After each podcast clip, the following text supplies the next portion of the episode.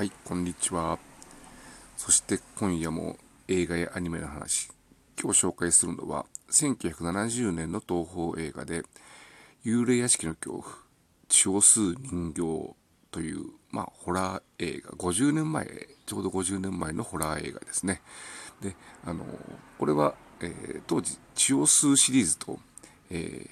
言われていて、70年代前半に5本ほど、えー、人気で作られたシリーズの第一作なんですけども、えっと、最近、まあ、例の、あの、ステイホームが言われて以降、えー、Amazon プライムビデオだったとか、Netflix、Hulu などの、えー、と、見放題系サブスク、映画やテレビ番組、動画コンテンツ配信サービスの競争が激化し、見てる、見る人が増えて競争が激化してるのか、えー Amazon プライムも最近なんかちょっと、これまでになかったものを見放題で、えー、見れるようになっていて、まあ、その中の一つが今回のその、地方数シリーズだとか、あと、えー、東宝で言うと、えー、日本沈没とか、美女と伝送人間、え、ガス人間第1号ですとか、あと他だと、えー、っと、田園指数などの、え、寺山修司の作品だとか、アニメだと NHK でやっていた、あの NHK 初の連続アニメと言われていた未来少年コナン、宮崎駿が関わっていた作品ですね。とか、えー、っと、不思議の海のナディア。こっちはあの、エヴァンゲリオンの庵野監督のガイナックスが作った作品ですけども、そういったものがどんどん、えー、見放題で見れるようになっていて、あ、これから見ないといけないなと、本当見たい作品ばっかなんで、時間がなくて困るっていうレベルなんですけども、でその中で今回、えー、血を吸うシリーズという、えー、知る人ぞ知る、えー、まあ、カルト的な人気の、えー、作品、全然私は、あの、一本も見たことがなかったんで、今回これが見放題で見ることができるということで、早速一作目の幽霊屋敷の恐怖、血を吸う人形という作品を見ました。えっ、と、多分これを公開するときに、あの、タイトルとして、早すぎた J ホラーっていう、えー、煽り文句をつけると思うんですが、ただ、作品としては、あの、J ホラーといえば J ホラーのルーツと言えるとは思うんですが、あの、一つ、その日本の映画の系譜としては怪談映画というのがあって、主にまあ、まあ、時代劇というか、で、えー、定番の四谷怪談だとか、ボタン灯籠だとか、えー、皿屋敷、あと化け猫ものとかね、そういったものを、えー、作って夏になるとそういうのを公開するという伝統が、一つとしてあって、そこでね、あの、幽霊の見せ方とか、そういったもの、まあ、それは多分、あの、歌舞伎からこう、面々と繋がってきた、えー文化技術だと思うんですが、えー、それのまあ今回の映画現代版。あとあれですね当時70年代前半テレビのドラマでも、えー、例えばあのなんだ当時だとキーハンターだとかザ・ガードマンとか、えー、プレイガールとかそういったあの人気定番番組でも8月になると、えー、怪談特集という後から怪談特集と言われていたネーミングされたんですが、え、必ずなんか幽霊が出てくるようなお話があって、まあ、最後はね、あの被害者の妹が幽霊のふりをしてたとか、そういうようなうちで、まあ、合理的な解決がされるんですけれども、え、そういったものが一つの伝統として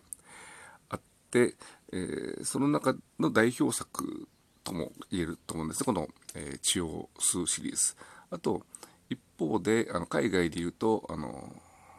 ハマープロダクション、イギリスのハンマープロダクション、いわゆるハマホラー、ハンマーホラーと言われる、えー、作品で、えー、吸血鬼ドラキュラとかフランケンシュタインとかそういった、えー、モンスターを、えー、主人公とした、まあ、恐怖映画、怪奇映画があって、それをまあ日本に取り入れて、それをこう、うまいこと、アレンジしたのがこの「血を吸う」シリーズだと言われていてまだちょっとあの1作目と2作目途中ぐらいまでしか見てないんでその評価がどうかっていうのは、えー、私自身はまだよくわからないんですがそういうふうに言われている作品だと。であのまあ、このこの間というかね、えー、っと、90年代後半で、えー、女優霊とかリングとかが公開されあと14が公開されて以降、まあ、J ホラーという、え、言われ方をして、えー、日本のホラーがもう本当に現在では、えー、世界各国のそのホラー映画の、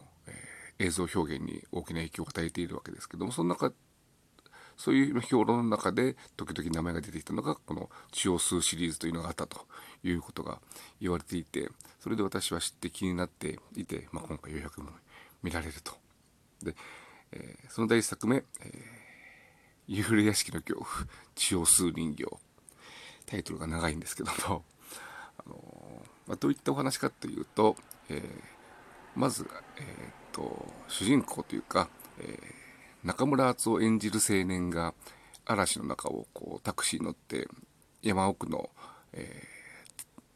豪邸に向かっていてでそこはあの彼のその彼女恋人の実家だと。でそこに、えー、彼が、ね、海外出張かなんかに行っていてで久しぶりに会えるということで実家を訪れてみるとお母さんが出てきて娘は死にましたと、えー、半月前に、えー、土砂崩れにあって死にましたというふうに言われて、えー、中村敦夫。この時まだあの小柄志文次郎とかえー、やる前でちょっとねその当時のこう彼の、えー、まあ、評価というかね、えー、映画役者としてのランキングがどうだったのかちょっとよくわからないんですけども、えでショックを受け,、まあ、けるけれどもそこの、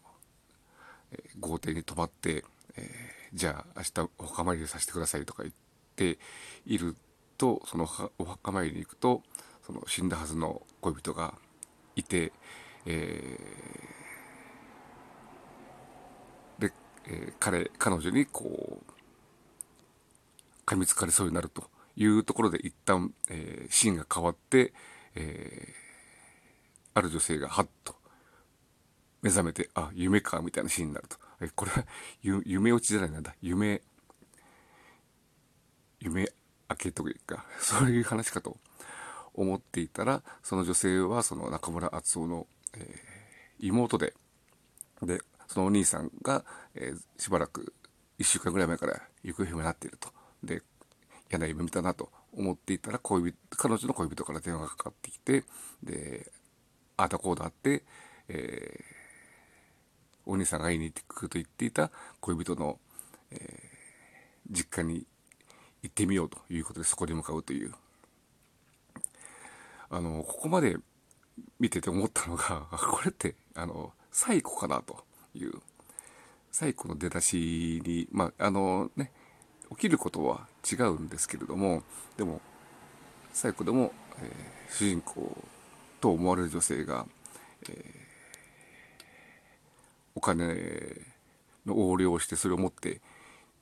会社のお金を持って逃げてで途中モーテルに、え止まったところで何者かに殺されると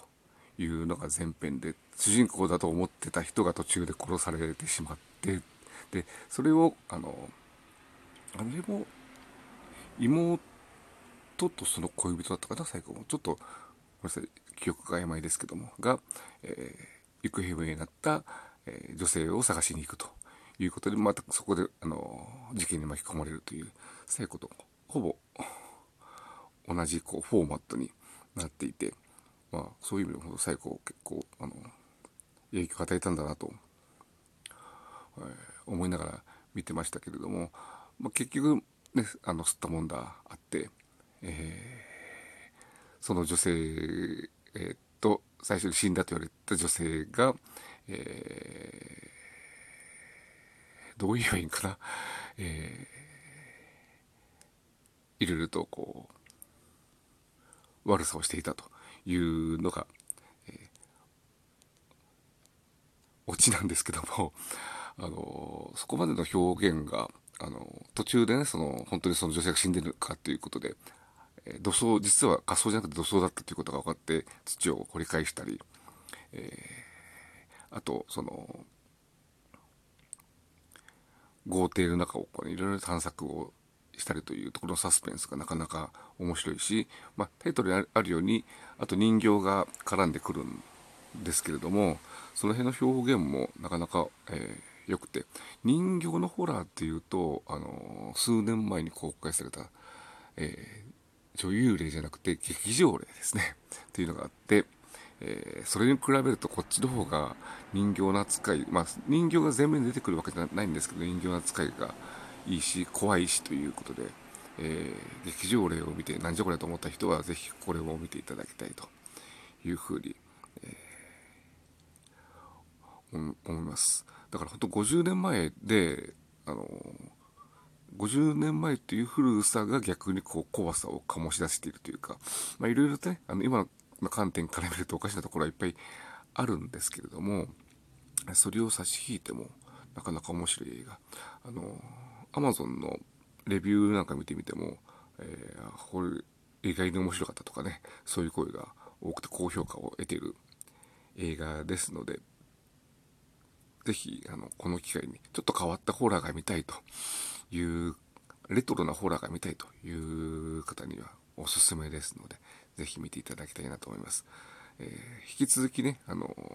岸田晋がドラキュラというか吸血鬼を演じる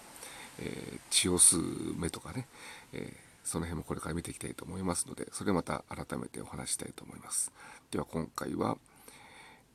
1970年の東宝映画、幽霊屋敷の恐怖、血を吸う人形でした。では、ここまでお聴きいただきありがとうございました。